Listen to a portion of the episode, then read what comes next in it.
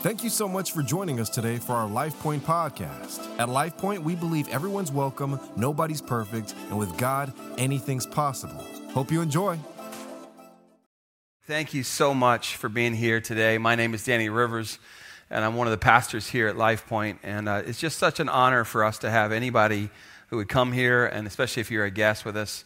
And we really, really appreciate you checking us out. We hope you've uh, got a warm welcome, maybe some good coffee and uh, we're going to do our very best to make sure this is a great day for you and your family. So thank you for being here.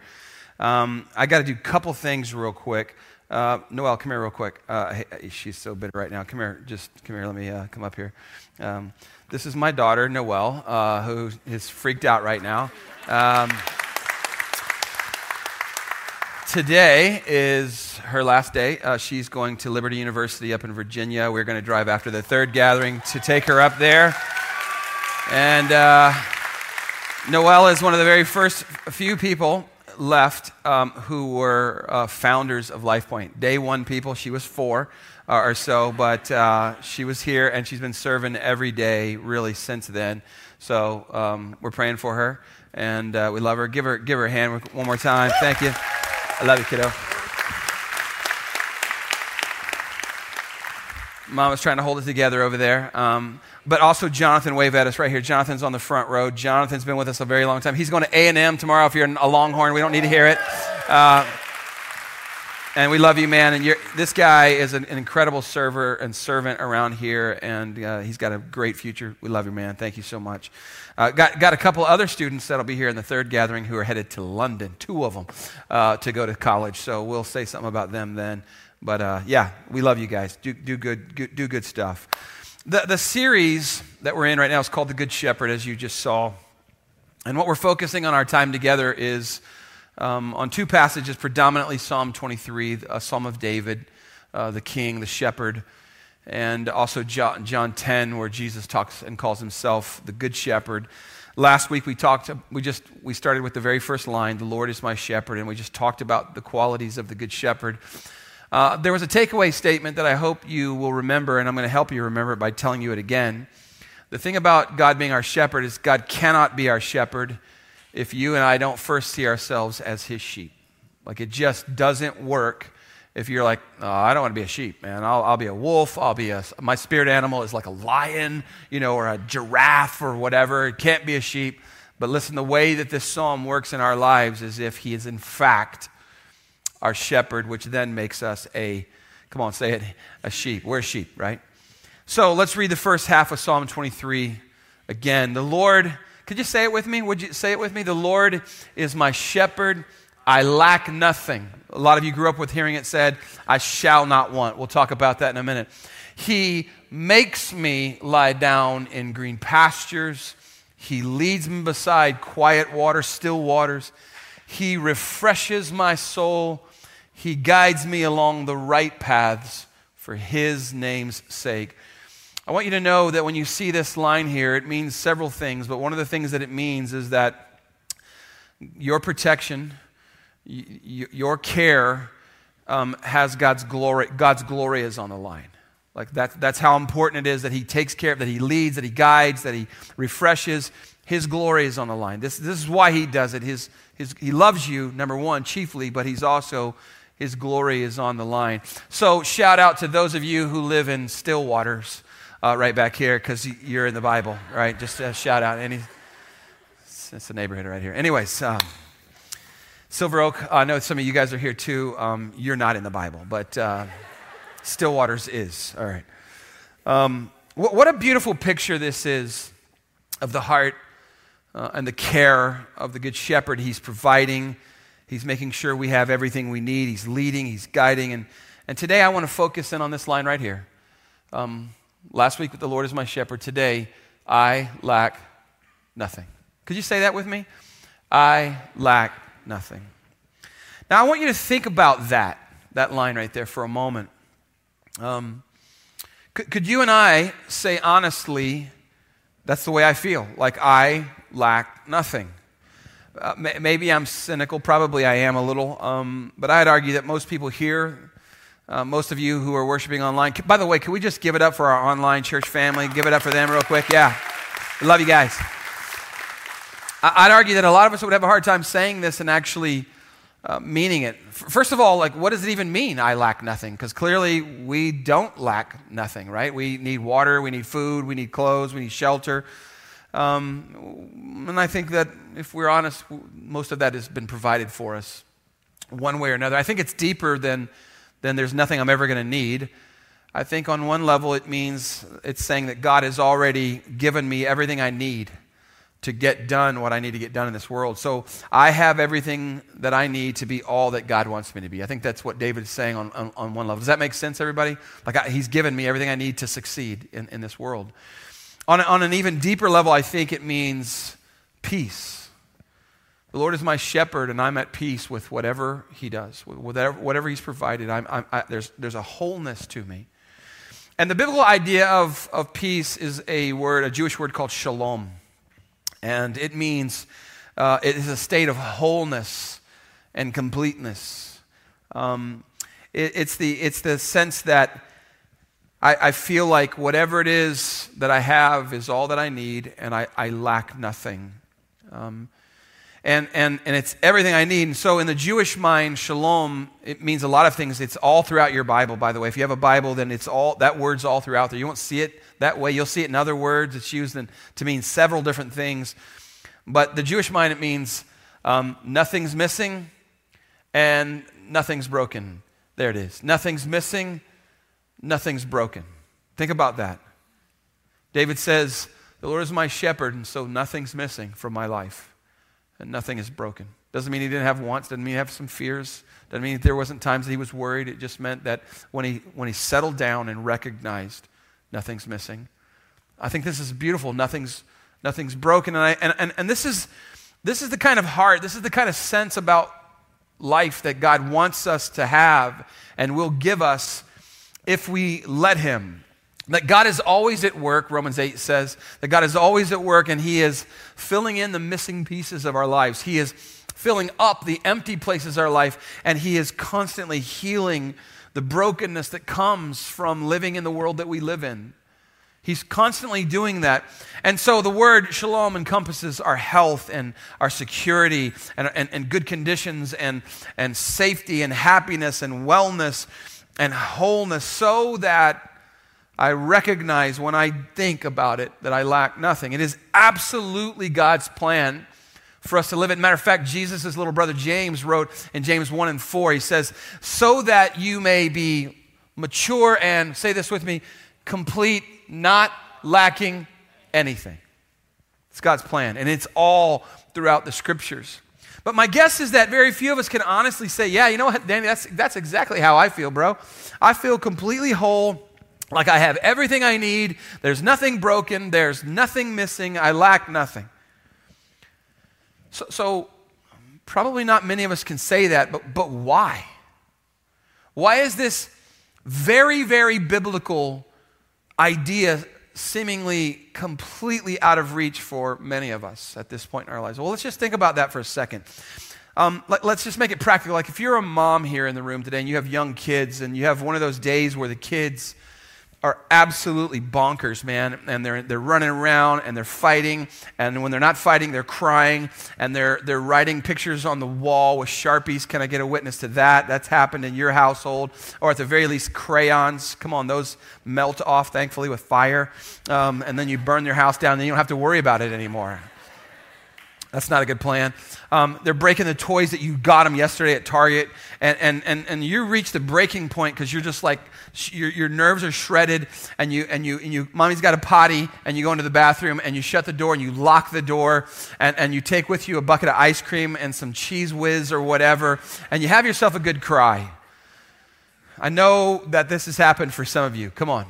Maybe it wasn't ice cream, maybe it was, maybe it was carne asada and Big Red. Come on, like me right? Like, just, just take me a pile in there. It's not sanitary, but you're just like, I don't even care anymore. Come on. Some of you would say, well, bro, that's just a Tuesday. You know what I'm saying? Am I? That's a Tuesday. Um, but, but you're struggling with feeling like, in those moments, like you, like, like you love being a mom. I don't know if I love being a mom. And then you, later on, when you're through that moment, you hate that you even had that cross your mind and you feel guilty. Do, do you feel like nothing's missing and nothing's broken? Or are you thinking, no, no, man, I need a break. I need a night out with the girls, right? Remember those days, you know? And, and you stay home. You stay home with the kids and you deal with them. But is that what you really need? I'd argue that what you really want is peace. You really want to feel whole and complete, like you're not lacking anything, and I think especially in the mom department. Dudes, I want to talk to you for a second because a lot of you have had seasons like me where you're just laying awake at night and you can't sleep because you're worried about your job or you're worried about how much money you have and how many bills that are coming in. And you're worried about how long it's taking for you to advance in your career or in your influence or your position. And, and, and, and you're worried about the, the finances and, and, and you're worried about how much money you're going to make and how much how, how you're going to be able to provide in the way you thought you always would and in those moments, you'd say, Yeah, Danny, I lack something, man. My income is lacking. Come on, can I get an amen on that, right? My skills are lacking. My education is lacking. And so my opportunities are lacking. And what we think would make us sleep better is more money, a raise, a promotion, better job. But it's not actually true. Because the more money you have, the more responsibility you have. Because as you climb, you take on more responsibility, the more worry you have. That's just a fact. Rich people don't sleep better than you. They worry just as much as you do about money. They just happen to have more. Come on, can I get a witness from somebody? You're like, well, I'd like to try that. Right? I'd like to worry about that. Could I sign up for the worry about money part where it's because I have too much? But what we're really, really worried about, fellas, is peace. What we really want is peace to feel whole, to feel complete as a dad, as a father, as a, as a man, as a friend, not lacking anything. So, so I'm just going to meander through some thoughts, and you're like, oh, he's going to meander? Doesn't he have like three points and we're out? Gonna meander, man. It's been a lot of time working on. Come on, it's hard to preach. I lack nothing. All right, just you try it. Come on, you try it. I'm going to meander through some thoughts, and the truth is, we do feel like we lack sometimes, and sometimes we go, no, no, I, I want things that I don't have, and so, so, so then the question is, is, is it the good shepherd who's letting us down, or is this on me somehow?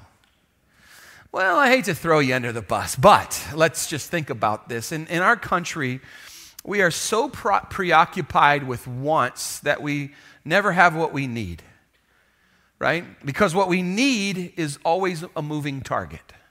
Because we got this thing, but now there's a better thing, and I got to have that thing. Come on, I, I know how this is. We, we rarely live in the now because we're always focused on the next. And so we, we, we deeply struggle as a nation with contentment in a way that I doubt any other society ever has before in human history. We are a nation of wanters. And our desire for more, I think, I'd argue, has become idolatrous in our country. And of course, it's difficult then to feel whole and complete and feel like you're lacking nothing when studies say that we, you and I, see 6,000 to 10,000 uh, visual ads or verbal ads all day long from our phones. From you're trying to scroll through something and you're getting 50,000 things are sponsored. We're getting 6,000 messages a day telling us you lack something in your life, and if you would get this, you'd be happy. That's the goal of marketing, not telling you what you actually need. What do you actually need? You need some water. When's the last time you saw a commercial? Not for, not for just, hey, everybody, you need six to eight ounces, six to eight times a day. So go to your local creek and get some. Right? That, that's never happened. It's like you need this $14 bottle of water that came from Peru in an ancient Incan well. Isn't that gross? Isn't there dead bodies in the Incan wells? No. It's $14. How could it have a dead body in it? If you're new here, I'm sorry. I don't even mean to say these things. They just, they're not in my notes. They don't tell you what you need, they tell you what they want you to think you need. And we're being bombarded with subconscious messages that we are not as happy as we could be all the time. Consumeristic, materialistic advertising machine in America is constantly making us promises that it can't keep. And that promise is that money and possessions will buy happiness and peace. They do not. And yet it's working.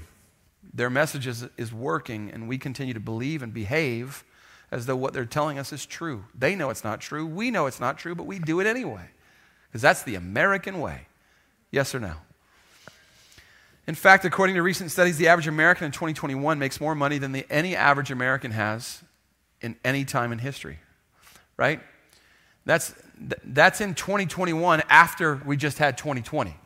We still make more than any ever. So, what, what that means is we own bigger houses. How many of you try to find a house lately? How many of you know that four years ago it was half the price it is now here in this town? Can I get a witness on somebody? Like, dude, you have no idea. Like, I'm going to get some cardboard boxes and sell those bad boys because people will pay 200 grand for them right now. And they'll fight over it and they'll, they'll bidding war about. No, anyways, I'm sorry. I'm off. Here's the deal we own more, we have more money, we have more secure jobs, we have bigger houses, and yet, at the very same time, America is currently the most mentally ill society in measurable human history. One in five of us are struggling with anxiety and depression. We talked about that a few months ago. And according to these studies, the number one thing that the average American is worried about, it's making more money. That's the number one worry. I got to make more money because we've been convinced that peace can be purchased. So ultimately, what the problem is and why we lack peace, shalom, is because the Lord is not our shepherd. We are our own shepherds, and all the voices out there in the world and all the people telling us how to be influenced by them and go after this, we don't have the shepherd providing us at the level he can because we've not said, God, you're my, my shepherd and, and I'm your sheep. So I'm going to make the case that it's an us problem not a, not a shepherd problem. David said, The Lord, all caps, L O R D, all caps, Yahweh, God is my shepherd, and God is not lacking in any way. The God who Isaiah says sits enthroned uh, above the circle of the earth, the one who calls out the stars. This is Isaiah 40. He calls out the stars every night. And oh, by the way, he says, Not one of them is missing. Can I get a witness for that? I think that's good. Come on, y'all. This is the God who is the creator, the origin, the cause of all things, the one who inhabits inhabits eternity, the one who rules over heaven and earth. He, the one creator God is talk, he, that Isaiah is talking about, is my shepherd. Oh, oh, and in that same chapter, verse 40, verse 11, he, tends, he says this He tends his flock like a shepherd. Uh, he gathers the lambs in his arms and he carries them close to his heart. He gently leads those that have young. Like this, this is, he's calling out the stars and he's holding you and me in, the, in, the, in, the, in, his arms. That awesome, infinite, all powerful Jehovah God is my shepherd. He has a personal interest in me, his sheep. And I find that just absolutely astounding. So it doesn't feel like he's the issue for why I lack peace, the shalom that I'm looking for. So I think if we were to read Psalm like this, not adding to, just amplifying, if we were to read it like this, because the Lord is my shepherd, I lack nothing. Or, or we could read it like this if the Lord is my shepherd, I lack nothing. Again, unless there's a sheep shepherd relationship, these things won't be true for us. But if the Lord is your shepherd, like genuinely, I'm, I'm trusting Him in everything, the, the, the, the cause and effect is that you will never be truly in want. God will provide for you everything that you actually need.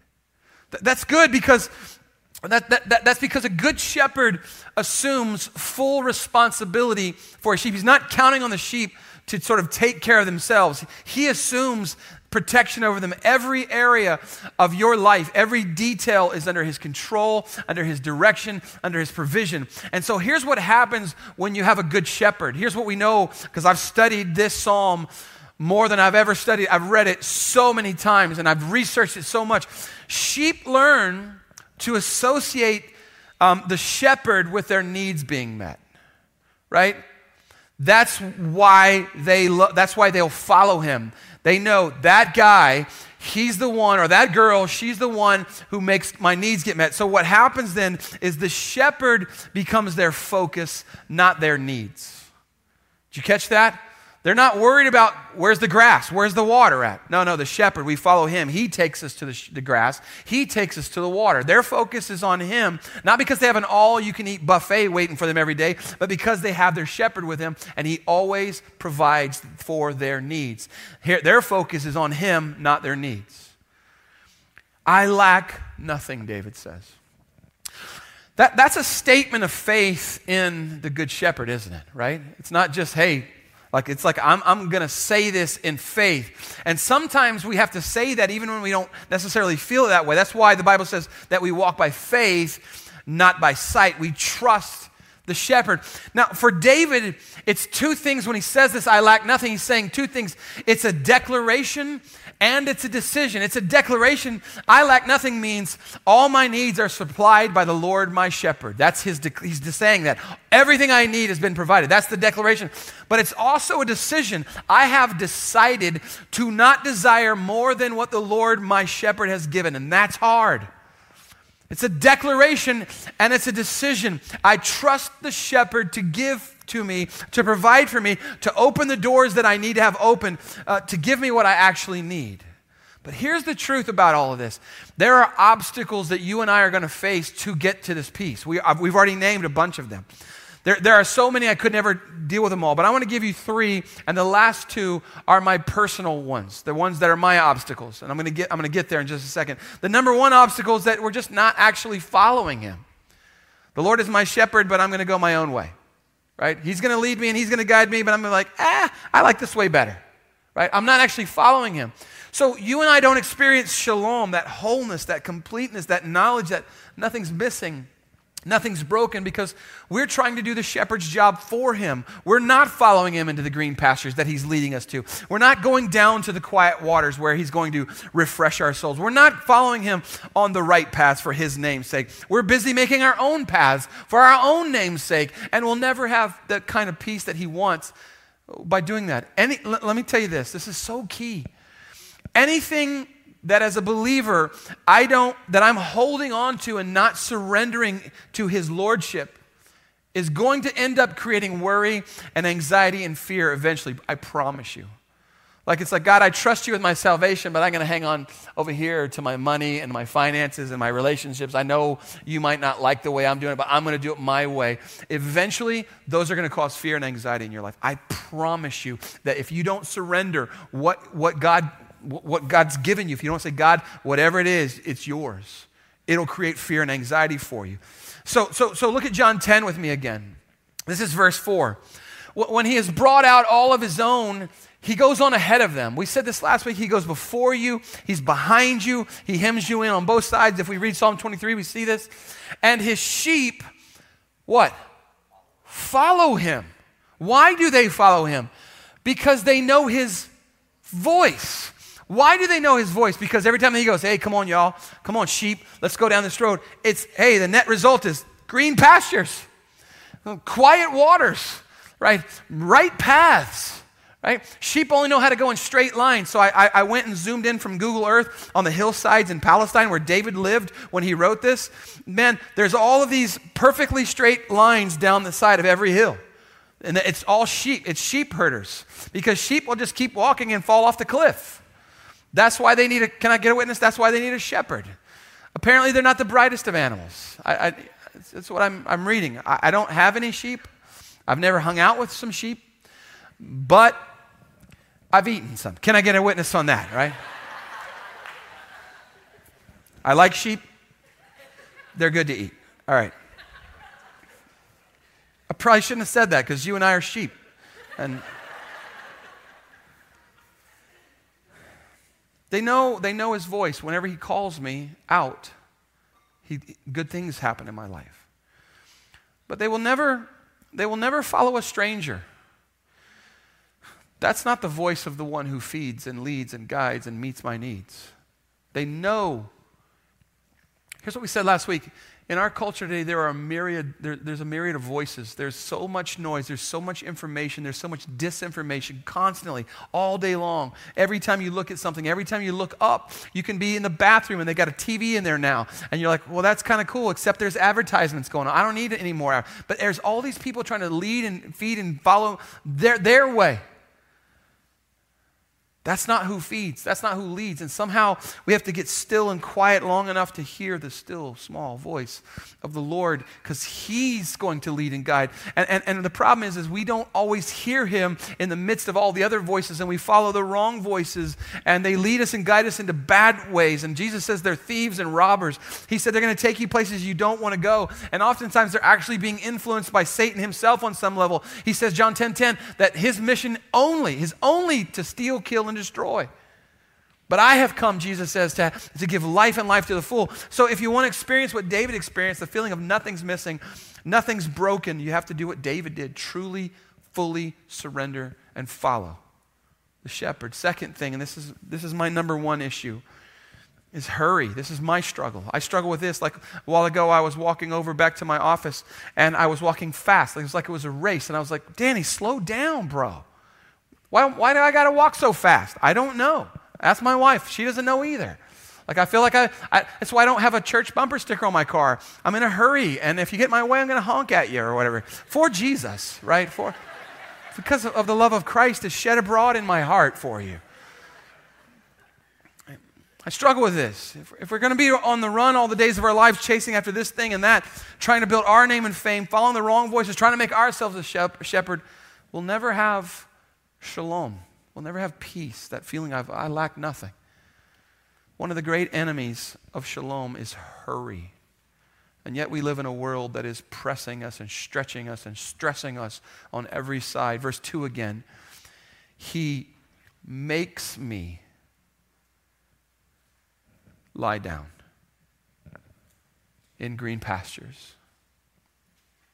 He leads me beside still waters. This, this, this phrase is literally, He leads me beside waters of rest in the Hebrew. Think about that. He makes me lie down, and then He leads me beside waters of rest. And we live in a culture that would say, Danny, slowing down and, and being intentional about getting the right rest and, and, and listening to the voice of the Lord is lazy and not productive. And God would say, You're missing the whole point.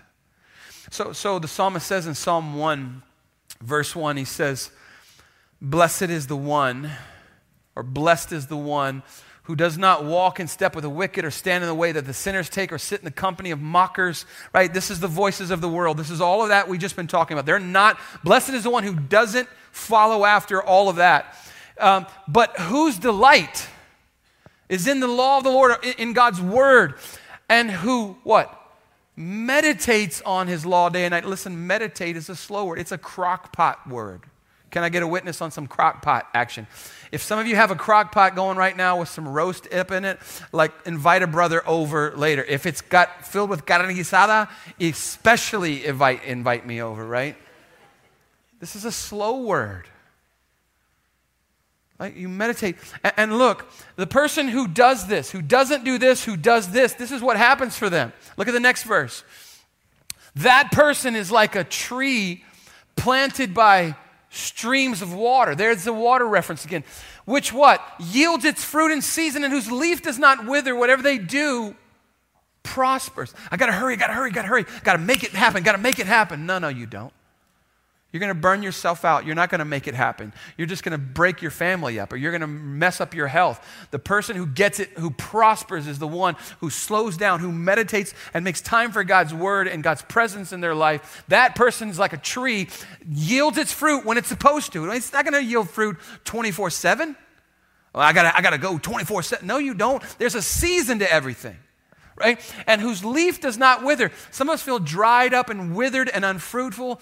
Plant yourself by streams of living water. Meditate. Slow down. Just sounds kind of lazy and unproductive, Danny, to talk about lying down. This is why God has to make us lie down. Here's what I'll argue if you don't learn to slow down in the seasons when you're supposed to, God will make you. You will find yourself laid up I didn't mean to get this old bug, right? I didn't mean, I'm not saying God's trying to punish you with it. God will make a way for you to have to lie down.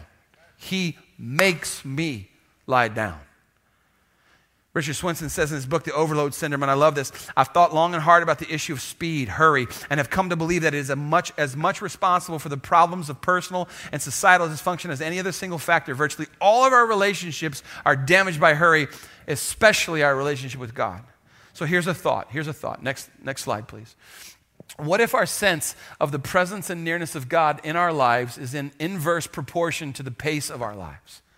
So, so, so let me say it like this the more hurried the pace, the less we will sense God's nearness and God's presence in our lives. The more hurried we live, the less peace that we'll experience. There's an old song that we used to sing, an old hymn. It said, Oh, what peace we often forfeit. Oh, what needless pain we bear, all because we do not carry everything to God in prayer. We're forfeiting peace that is ours because of the pace of our life. Godliness and intimacy with God are not cultivated on the run. Neither is contentment, neither is wholeness. You will not experience shalom. Nothing's missing, nothing broken if you're running all the time. And why does he lead us to waters of rest? Verse 3 he, because there he refreshes my soul. He restores, that's the actual word. He restores my soul. He guides me along the right paths for his, because his glory is on the line. Like he's not going to lose one of the sheep. Even if a sheep wanders off, he says he'll leave the 99 in open pasture because they're safe and he'll go looking for the one because his glory's on the line. Right? Because they're lost. And so so he restores. Why do I need my soul restored? Because it's getting destroyed all of the time by the pressure, the pace, the ugliness, the yuck that we're, ha- we're all experiencing, the animosity, the, the division, and the anger. It's being destroyed. So somebody's got to restore it back to its original condition. And that word restore means to turn around or to turn back to the starting place. The American church, I'm going to argue this and I'm part of it, I'm part of the problem, needs to get back on our knees and go back to the place that we started and repent. God, forgive me for, for following all these other voices that are not yours. And in the process of that, guys, I'm telling you, in the process of that, there's a restoration for your soul coming. There, there's a peace that you've never experienced before because He's leading you along the right path. Why does He have to do that? Because we often wander off the, long, the wrong path and we end up in the desert and we're dry and we're not fruitful and we're not productive and we don't know why. It's because we're not slowing down and meditating and spending time at the, at the, at the feet of Jesus.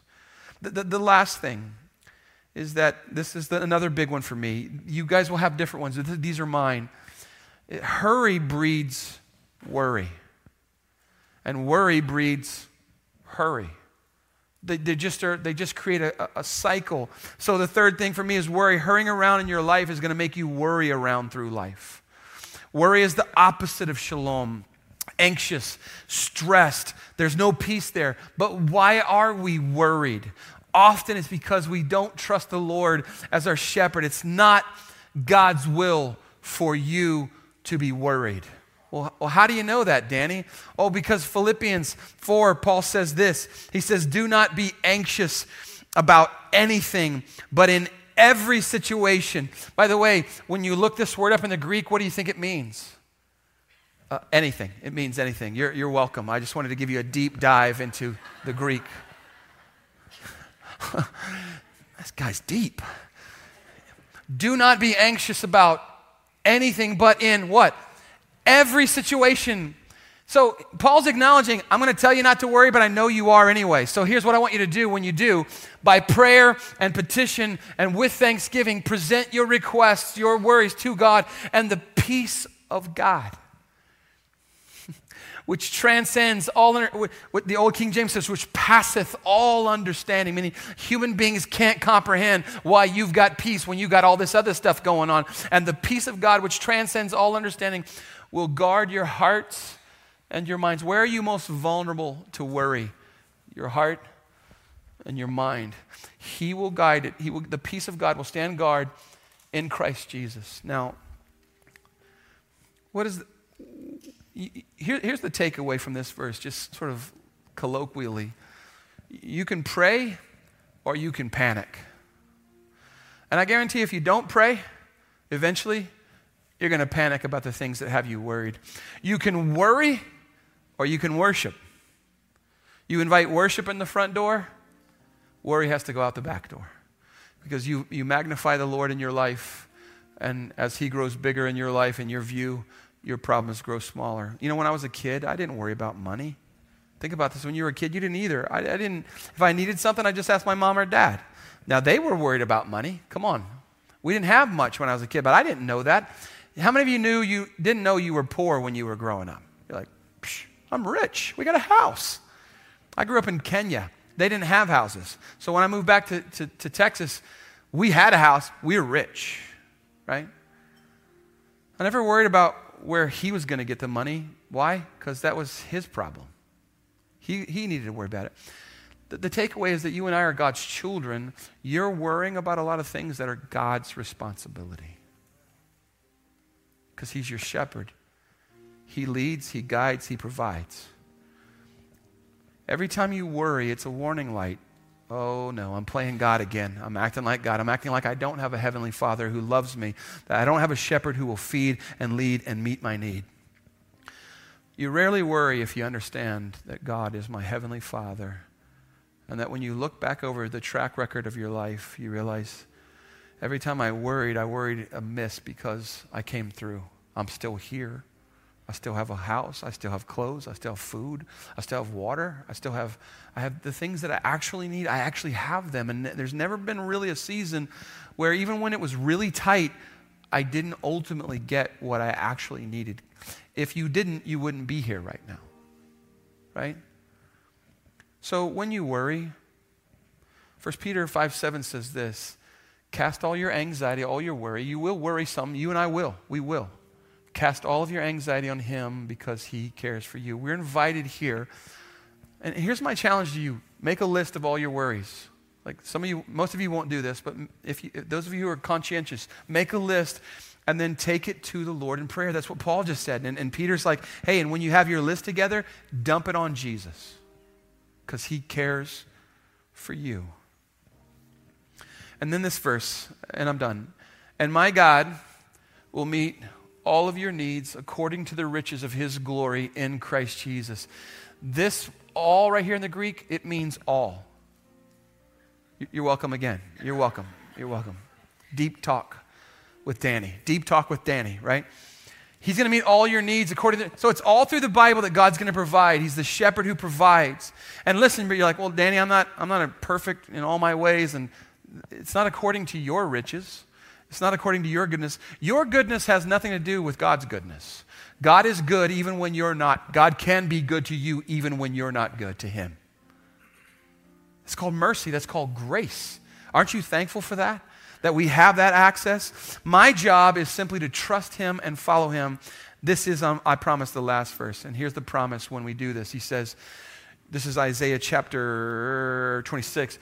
You will keep, you, God, will keep. So the keeping of peace in my life is up to God. You will keep in perfect peace. This literally means shalom, shalom. So, like, if, if you don't get it the first time, I'm going to give it you twice. You will keep in perfect peace those, so that's the God part. Here's my part those whose minds are steadfast. I'm focused on the shepherd because, not my needs, because the shepherd is the one who provides for my needs. Those people who do that are steadfast because they trust in you. So, one more takeaway. I'm going to argue, based on this verse and others, that being able to say, I lack nothing, has as much to do with your personal state of mind, your level of gratitude about what you already have. Like if you can sit there and go, God, as a declaration, the way that David did, I lack nothing because whatever I need, you provided, and I, I lack nothing. I'm, de- I'm, I'm, making a decision that whatever you've given me, it's, it's enough. I'm content because I'm supposed to learn how to be content, Paul says. I'm content with what I have. If you give me more, I'll, I'll, I'll, I'll, I'll say hallelujah, right? But I am content with what you have. If you can do this, um, it's going to change your life. If you can fight the American way, and just be filled with gratitude. God wants to keep you in perfect peace. You will, this is the promise of Scripture, you will keep in shalom, shalom those whose minds are, are, are steadfast. We have to believe that. At some point, we have to decide once and for all we're going to trust and we're going to stop trusting in ourselves and tr- stop trusting in things and stop trusting in politicians and come on that's a good amen on that and stop trusting in, in, in, in facebook and whatever's going on in there come on that's that's anyways um, stop thinking this thing will satisfy it or more of that will it won't it won't But you, God, will keep the God of peace. This is Philippians 4. The God of peace will give the peace of God to you. Not my peace, which is circumstantial, but his peace. God does not outsource the deep work that he wants to do inside of us. He himself, you, God, will do this in us. And I'm so grateful for that. Now, here's the take, the last thing. I know you will not be able to do all of this today. You're not going to walk out here and go, I lack nothing, bro. Check me out. Look at my shoes. They're white. By the way, um, try to follow me if you can. I have my, my, this me and me and Josh. This is Josh Griffin. By, by the way, one of the best dudes on the planet right here. We're twinning today, except I have a 13 and he has a size giant. Good Lord. I have a 13, y'all. It's not a four. Man's got solid foundation upon which to stand. I, I was going to make a point, but then I got distracted by my own shoes. They're only white today. Tomorrow I'll have them dirty. You're welcome. Um, you can't do this today, right? But you can do this. I'm going to challenge you. You can wake up tomorrow morning and say the first thing when your brain actually starts to work, you know, it, take, it might be coffee, it might be whatever you got to get to get going. The Lord is my shepherd. I lack nothing. Everything that I need to survive and make and thrive during, during this day, He has already provided it for me. The Lord is my shepherd. I lack nothing. Everything I need to go out into this day and to succeed, He has already provided for me. God, I'm grateful for my house. Sometimes I get kind of greedy and want a bigger one, but help me with that. I'm going to cast that on you. And if you want to, someday you will. God, I'm thankful for this car. It, it's got french fries in it, it's got crumbs, something sticky. I don't even know what it is anymore. There's something growing in there too. It has eyes. It's not my kids, but Lord, I'm grateful for it. I will lack, I lack nothing. And then you go through the day, and then the next day, brain starts to work. The Lord is my shepherd. I'm declaring that I lack nothing, and I'm deciding that all that I have is enough. I'm deciding that. And, and so, Lord, thank you. I lack nothing. And you do that day after day after day after day, and suddenly you start to believe it. I re- actually do have everything I need. Wow. How good is my God? How good is my shepherd? The Lord is my shepherd. I lack nothing. Amen, somebody? Amen.